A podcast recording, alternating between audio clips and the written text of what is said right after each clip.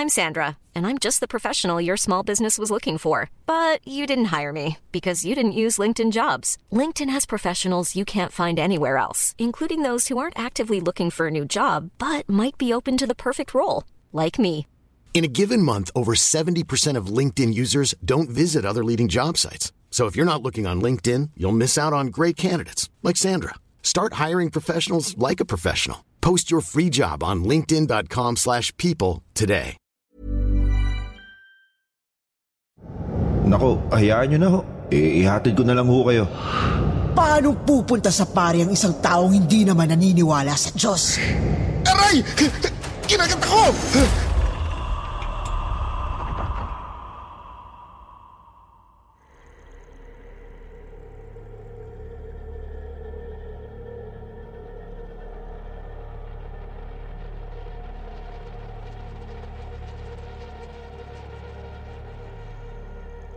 Magandang gabi po sa lahat.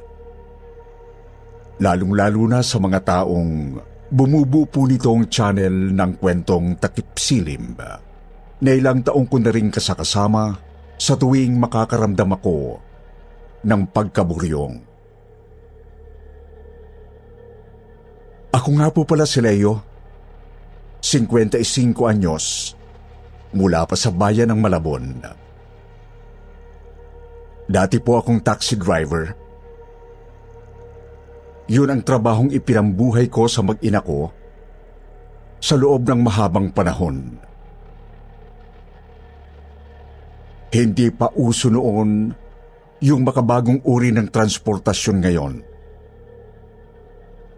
Tulad ng Grab o di kaya'y yung tinatawag nilang angkas.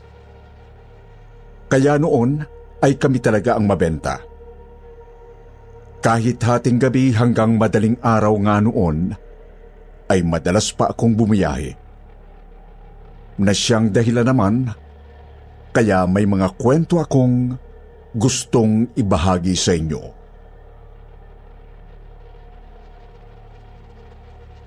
Ito po ang unang ikwekwento ko sa inyo ay nangyari sa akin mga magdadalawang dekada na rin po ang nakalilipas.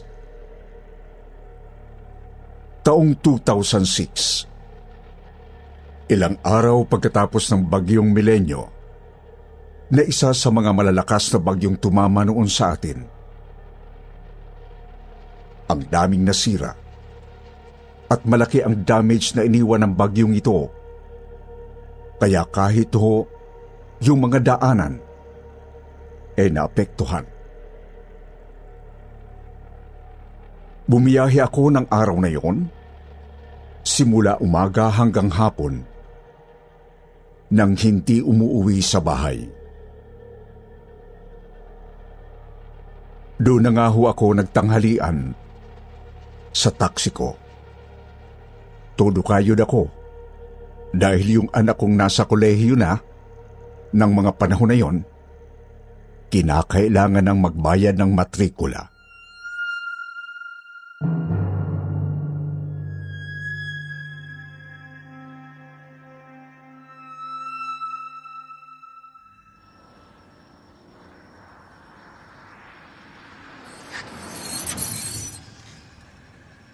O tatang, sakay ho kayo.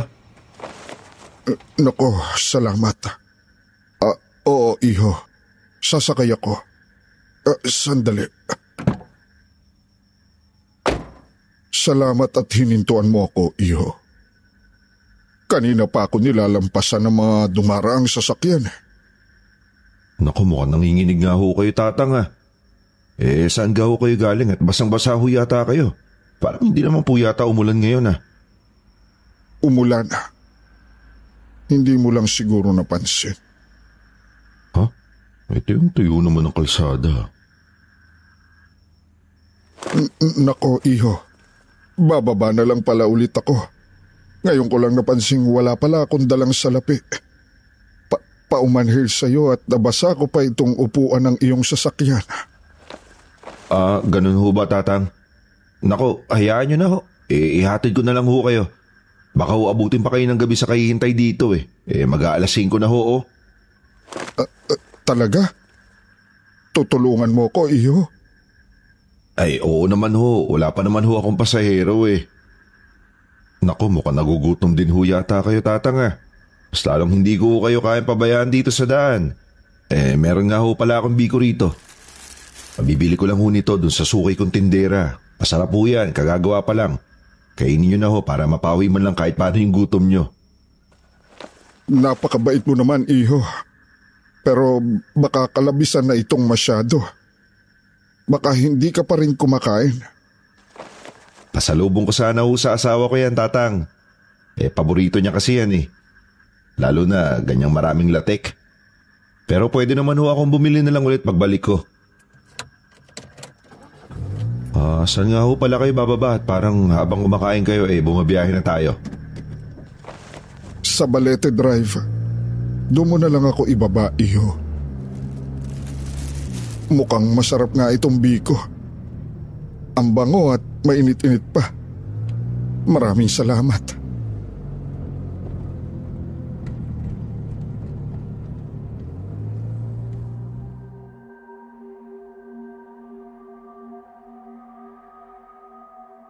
Medyo nagtaka pa ako nang sabihin sa akin ng matandang sakay ko na doon daw siya bababa sa Balete Drive.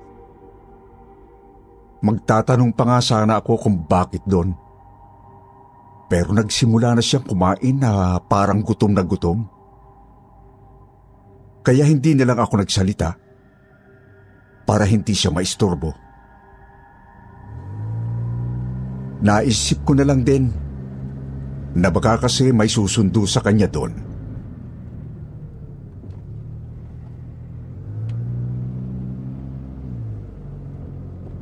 Iho, uh, diyan mo na lang ako ibaba sa gilid ng malaking puno. Maraming salamat talaga sa iyo. Ano nga palang pangalan mo, Iho? Leo ho, tatang. Dito na lang ho ba? Ah, Sandali ho, itatabi ko lang ha.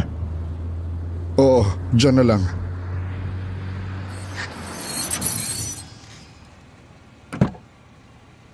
Ako nga pala si Agustin. Maraming salamat sa kabutihan mo, Leo. Hayaan mo't kapag nagkita tayong muli, ay ibabalik ko sa iyo ang tulong na ibinigay mo sa akin ngayon. Ah, Naku, huwag niyo na pong isipin yun mga Agustin. Mag-ingat po kayo ha. Eh marami hong natumbang puno rito dahil sa bagyo. Kaya dito na lang ho kayo maghintay sa pwestong to.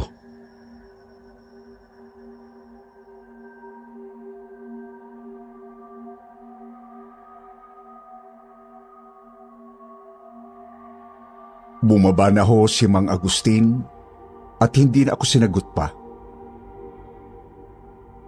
Nginitian na lang ako niya at kinawayan. Habang ako naman eh, kumambyo na pabalik para makabiyahin na ulit ako. Pero hindi pa man ho ako nakalalayo, Sir Wilmore. Ay may natanaw ho ako sa rearview mirror ko. Doon ho kasi sa upuang inalisan ni Mang Agustin. Nakita kong may isang plastik na biko na hindi pa nababawasan. Yun yung bikong ibinigay ko sa kanya.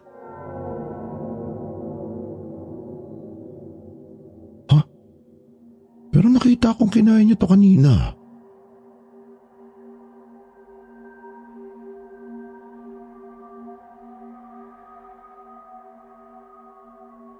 Napakamuto ako noon sa ulo ko. Sa pagtataka ko, ay inihinto ko yung taksi at niligong ko ulit si Mang Agustin sa pwestong pinagbabaan ko sa kanya. Pero hindi ko na ho siya nakita doon. Bigla na lang hong nawala yung matanda. Sobrang nagtaka ho ako noon. Pero pinili ko na lang na ipagkibit balikat ang nangyari. Hanggang sa makalimutan ko na rin yon pagkalipas ng ilang araw. Hanggang sa...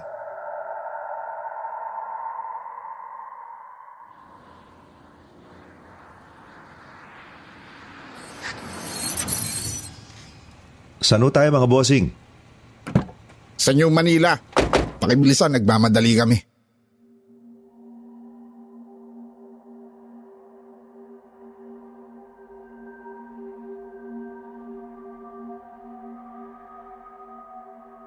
Alas 10 na ng gabi noon, Sir Wilmore. Medyo pagod na ako sa pagbibiyahe. Kaya napagpasyahan kong umuwi na sana sa amin. Nang may makuha po akong dalawang lalaking pasahero. Isang medyo may katabaan, tapos isang payat. Formal ang mga suot nila na akala mo eh, mga kagalang-galang na tao. Hindi ako naghinala ng anuman. Pero, nung napadaan na ho kami sa Baliti Drive, Sir Wilmore, ganun na lang ang gulat ko nang biglang maglabas ng kutsilyo yung payat na lalaki. Kinabahan na kaagad ako. Lalo na nang i-anunsyo sa akin nung may katabaang kasama niya ang tunay na pakay nila.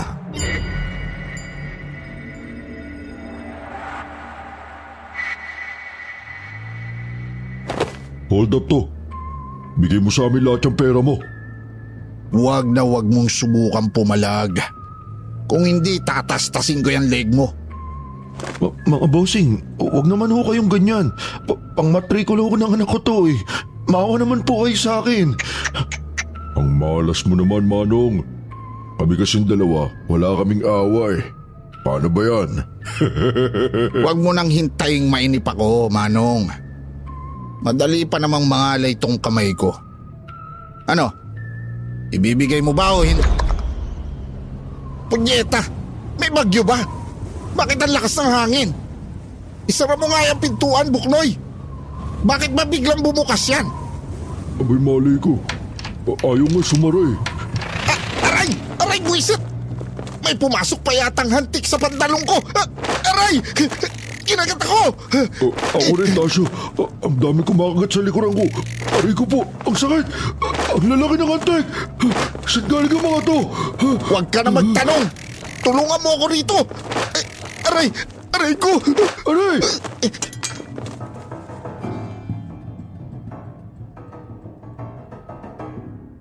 Pinanood ko kung papaano ho sa isang iglap noon ay nagkakakawag yung dalawang hold-upper palabas ng sasakyan ko. Pagtingin ko sa kanila, tadtad na ng pantal ang mukha nila. Tapos yung hawak na kutsilyo nung isa, bigla nitong nabitiwan sa loob ng taksi ko. Nung makita kong hindi na halos magkandatuto yung dalawa, sa kakakamot at kapapagpag ng napakalalaking hantik na kulay itim doon sa katawan nila. Kinuha ko na lang ho kaagad ang pagkakataon. Isinara ko yung pintuan ng taxi bago ko ito biglang pinaharurot palayo. Hinayaan ko yung dalawang hold-upper doon sa daan at tumakas na ako.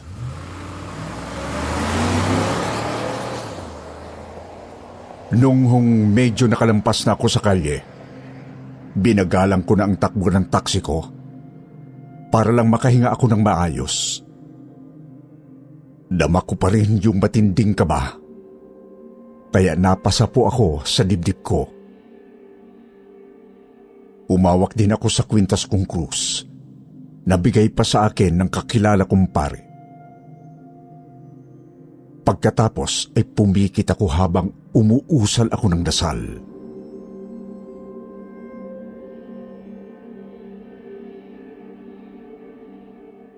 Diyos ko, maraming salamat po at nakaligtas ako sa tiyak na kapamakan. Walang anuman.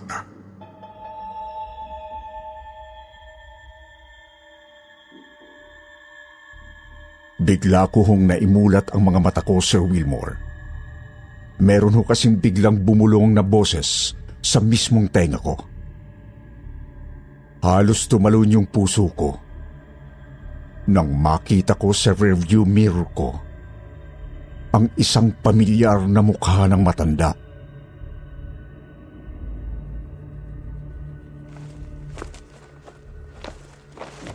M- Mga Agustin? Kumusta ka, iho? Nagkita na tayong muli. Heto nga pala ang bayad ko. Tanggapin mo.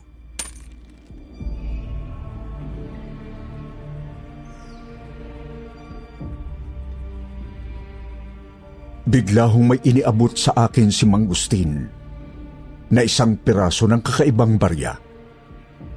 Naginto ang kulay. Tulalaho ako nang tanggapin ko yon.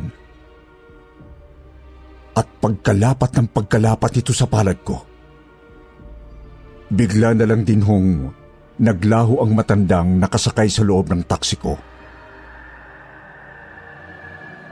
Hanggang ngayon nga ho, ay nasa akin pa yung gintong baryang ibinayad niya sa akin. Pero simula noon, hindi ko na ulit nakita pa si Mang Agustin. Ang buong akala ko noon, Sir Wilmore, yun na ang pinakamalalang kababalaghang mararanasan ko sa buong pagtatrabaho ko bilang isang taxi driver. Pero doon ho pala ako nagkakamali.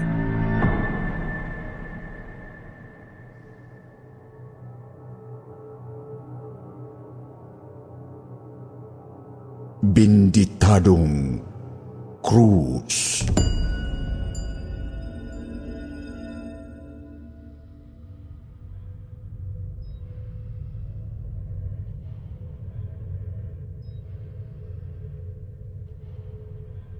Itong pangalawang kwento ko po, Sir Wilmore, ay nangyari naman siguro wala pang sampung taon ang nakalilipas.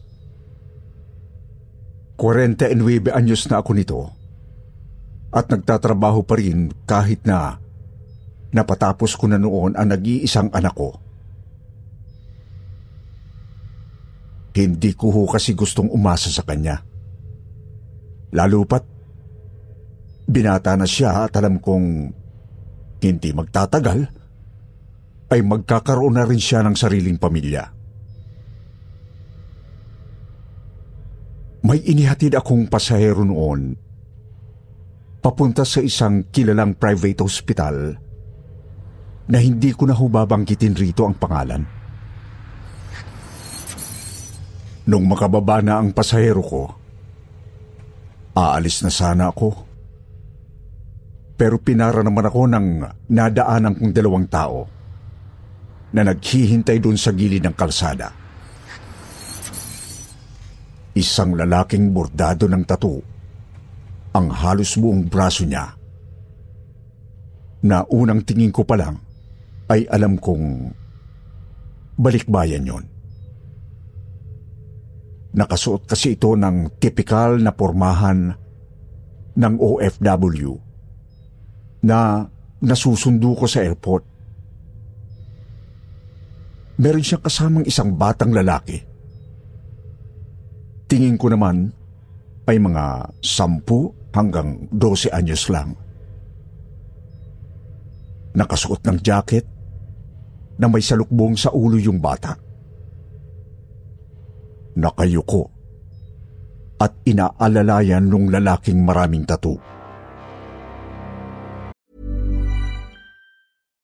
If you're looking for plump lips that last, you need to know about Juvederm lip fillers. With Juvederm Volbella XC and Juvederm Ultra XC, your lip look, whether it's subtle or bold, can last up to one full year with optimal treatment and no additional maintenance. Find a licensed specialist and see if it's right for you at juvederm.com today. That's J U V E D E R M.com. Add fullness to lips in adults over 21 with Juvederm Volbella XC or Juvederm Ultra XC. Do not use if you have severe allergies or a history of severe allergic reactions, or if you're allergic to lidocaine or the proteins used in Juvederm. Tell your doctor if you have a history of scarring or taking medicines that decrease the body's immune response or that can prolong bleeding. Common side effects include injection site redness, swelling, pain, tenderness, firmness, lumps, bumps, bruising, discoloration, or itching. As with all fillers, there's a rare risk of unintentional injection into a blood vessel, which can cause vision abnormalities, blindness, stroke, temporary scabs, or scarring. For full important safety information, visit juvederm.com.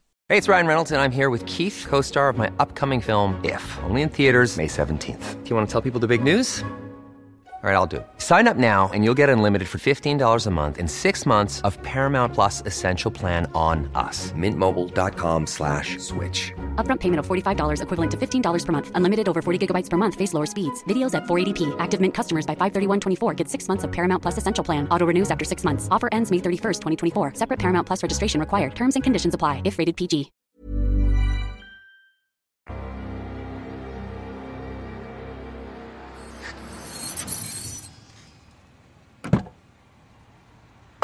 Saan ho tayo? Diyan lang sa may ermita.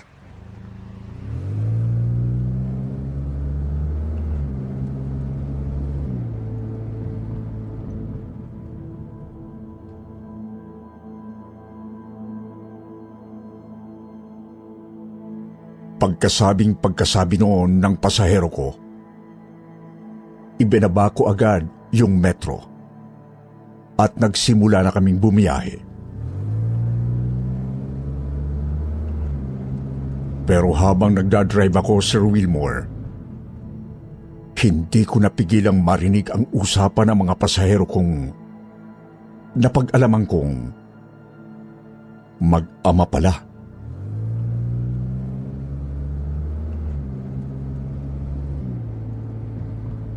Ano, masakit pa ba ang sugat mo, Carlo? Pag-uwi natin, inumin mo agad tong gamot mo. Bakit pa pinagpipilitan mong inumin ko yan? Di ba nga sinabi ko sa'yo, hindi ako gagaling dyan. Para yung kailangan ko, hindi doktor. Carlo, pwede ba? Huwag mo akong paandaran ng mga kalokohan mong yan. Hanggang ngayon ba ipagpipilitan mo pa rin sinasapian ka ng demonyo? Hindi ka pa rin ba naniniwala? Hindi nga may paliwanag ng mga doktor kung saan galing tong mga sugat ko, di ba? Ilang beses ko bang sasabihin demonyong may gawa nito sa akin? Bahala ka sa buhay mo, bata ka. Hindi ko na alam kung anong gagawin ko sa'yo. Kung hindi mo ba naman ako pinaubaya sa mga kamag-anak nating wala namang paki sa akin, hindi sana ako magkakaganito.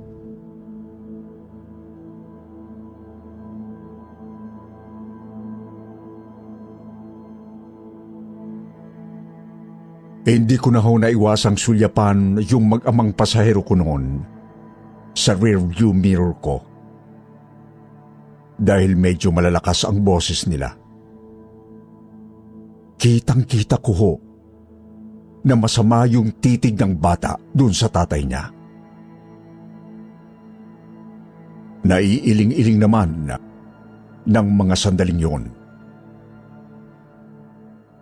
Maya-maya, nakita kong ibinaling na lang nung tatay yung tingin niya sa bintanang ibinaba pa nito para makalanghap ng hangin galing sa labas. Samantalang itong bata, hindi inalis ang masamang pagkakatitig niya sa tatay niya. Hanggang sa makita kong unti-unti hong may namumuong ngisi sa labi nitong bata. Tapos, parang biglang namaga yung pagitan ng kilay nito.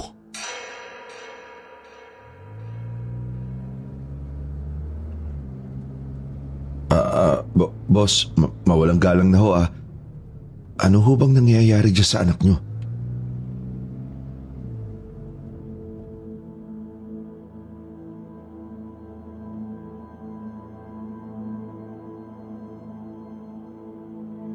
Nilingo naman ng tatay yung bata.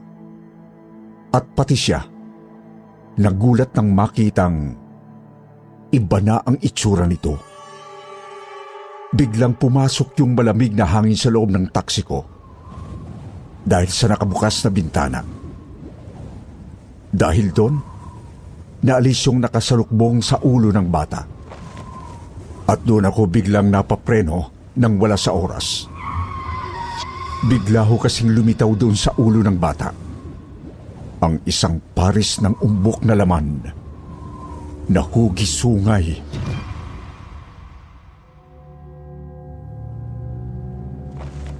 ano yan, B- boss? Sungayo ba yung nasa ulo ng anak nyo? Diyos ko po.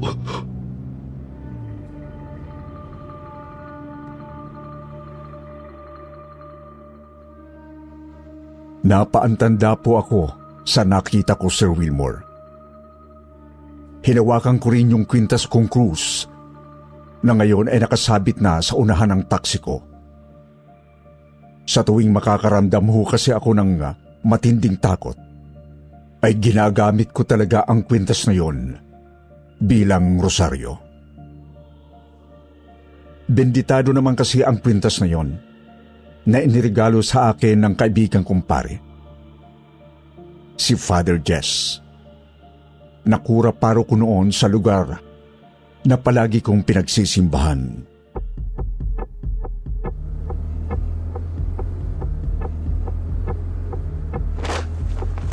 Anak!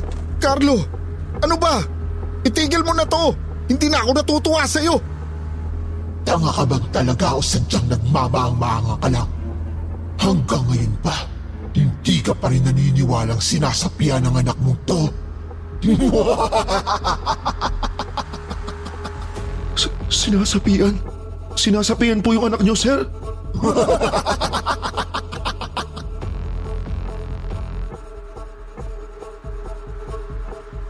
Tinitigan lang ako nung lalaki. Parang litong-lito ang mukha niya. Parang ayaw niya pa rin maniwala. Kahit nakikita niya naman na iba na talaga ang itsura ng bata. Biglang dumilim ang paligid namin. Parang bigla nang gumabi. Samantalang alas tres pa lamang ng hapon na yun. Tapos nun, biglang uminit yung loob ng taksi ko. Tagaktak ang pawis namin. Kaya talaga nataranta ako.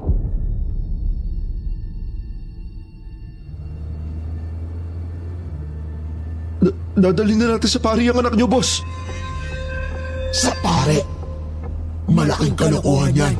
Paano pupunta sa pari ang isang taong hindi naman naniniwala sa Diyos? O kahit sa Diablo?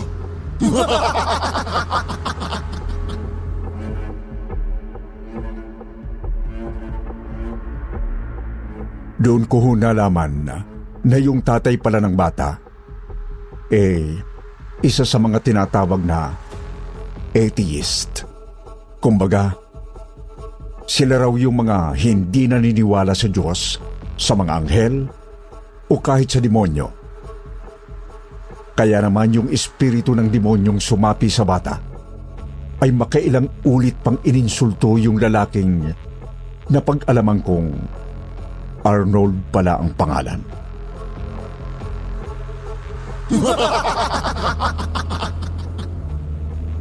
Boss, tingin ko kailangan na talaga ng tulong nitong anak mo. Dali na natin siya sa simbahan. May alam mo ako malapit. Sige ho, Manong.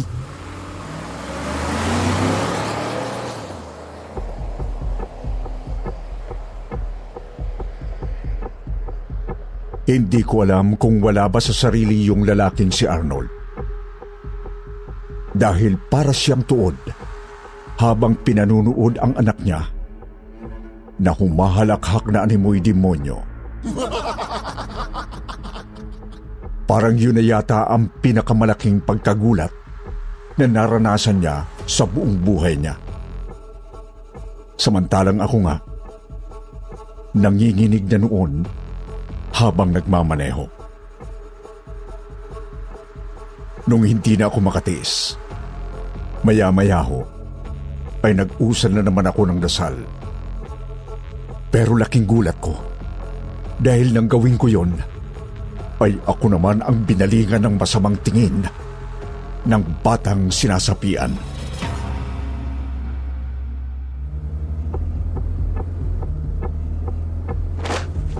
Tumigil ka! Tulungan niyo po kami, Diyos ko. Huwag po ninyo kaming pababayaan habang papunta kami sa tahanan niyo. Tumigil ka sabi! Pwisit ka!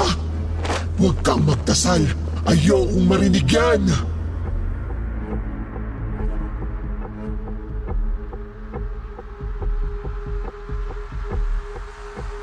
Hindi ho ako nakinig doon sa sinasabi ng batang sinasapian.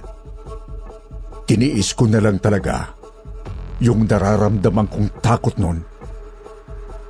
Hanggang sa bigla na lang akong dambahin nung bata. Boss, pigilan mo tong anak mo, mababangga tayo! Hindi ko siya kaya. Ah, ang lakas niya.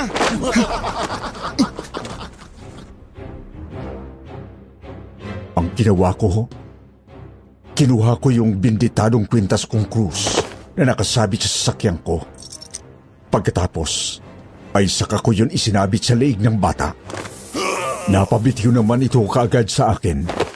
Tapos, saka ito nagwala ng nagwala hanggang sa maya-maya pa ay bigla na lang nawala ng malay yung bata.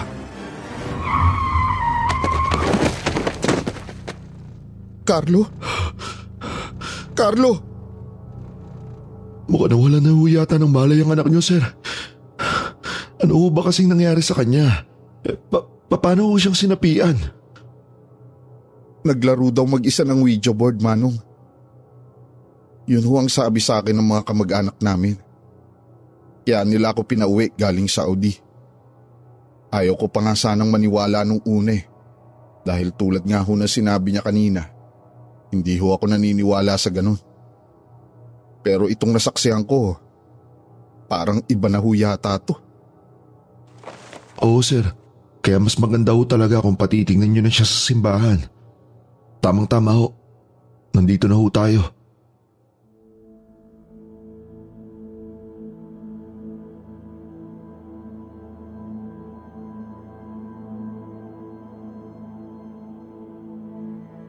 Ibinaba namin yung batang si Carlo nang makarating na kami sa simbahan. Sinalubong naman kami ng kakilala kong pare na si Father Jess. Na nagkataon hong naandun din pala sa unahan ng simbahan.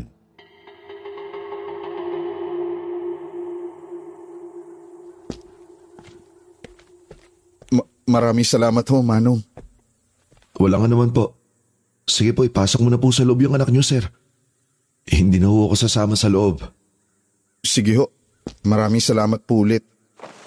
Ito nga po pala yung kwintas nyo.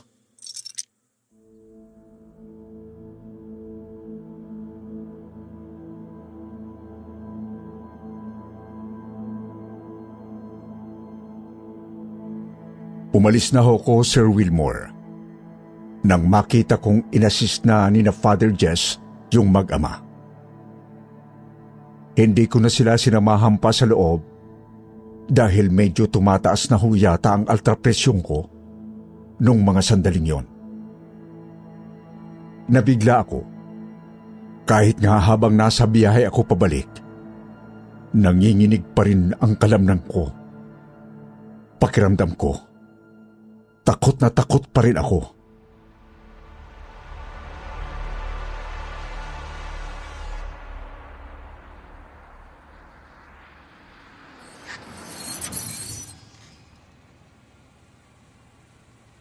Diyos ko, maraming salamat po at inilayo niyo na naman po ako sa kapamakan. Sigurado ka ba dyan?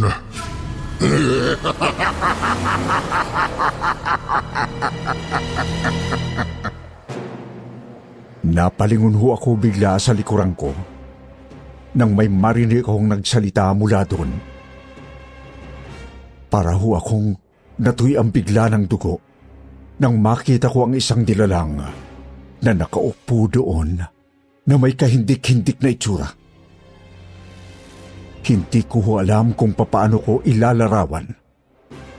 Ang nakakasuklam niyang mukha.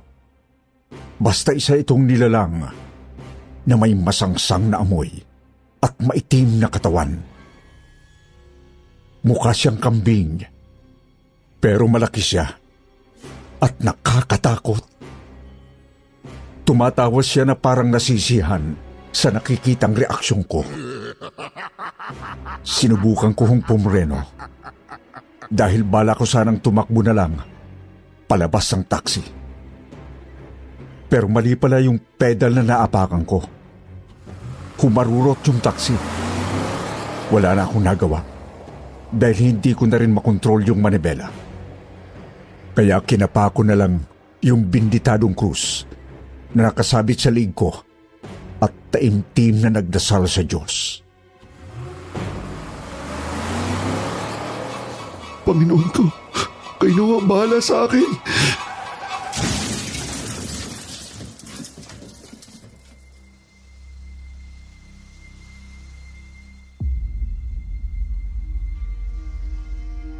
Nang araw na yon, Sir Wilmore, isang himalaho ang nangyari sa akin. Bumungguho sa malaking poste yung taksi ko at halos mayupi ito. Pero sa hindi ko humalamang dahilan, tanging konting gasgas lang sa katawan ang natamo ko. Walang malalang naging injury o ano paman. Basta nakaligtas ako pagkatapos noon. At laking pasasalamat talaga sa Diyos.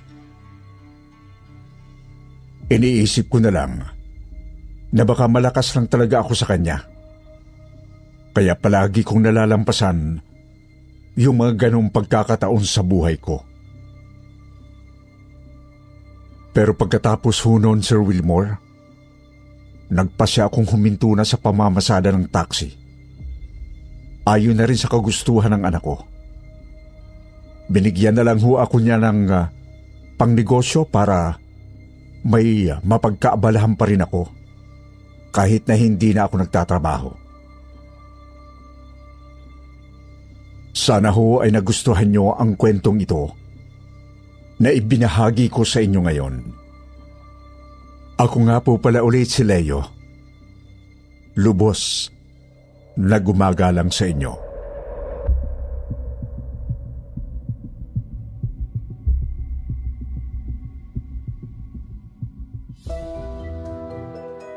At ang pinakahihintay ng ating mga taga-subaybay, dumako naman tayo sa paborito nating shoutout portion. Shoutout going out to Mayumi Makisi, Herchie Howard, Charissa Finis, Marian Kalma, The Galactic Star, Elizabeth Douglas, Hurim Shakib, Dolores Lapi, Leia Gelera, Marie Stolen, RG Works Mendez. At ngayon mga ka-Katie, magbabasa tayo ng pinakamagandang comment galing kay Ruby Sandong at Galactic Star. Sabi ni Ruby at Galactic Star, matagal na po akong subscriber and a silent listener po. Sobrang gaganda po ng mga istoryang katatakutan dito. Mostly sa gabi ako nakikinig at sa araw habang gumagawa ng mga gawaing bahay. Minsan nakakaramdam ako ng takot, lalo na sa gabi. Pero dead ma, nakaka-addict po ang mga kwento. Sa mga hindi naman nabanggit, sa susunod na lang po, huwag niyo pong kalimutang mag-reply sa ating shoutout box na nasa comment section para ma-shoutout ang pangalan ninyo. Muli po, mula sa bumubuo ng kwentong takip silim at sityo bangungot, ito ang inyong lingkod. Sir Wilmore Plopino, nagpapasalamat.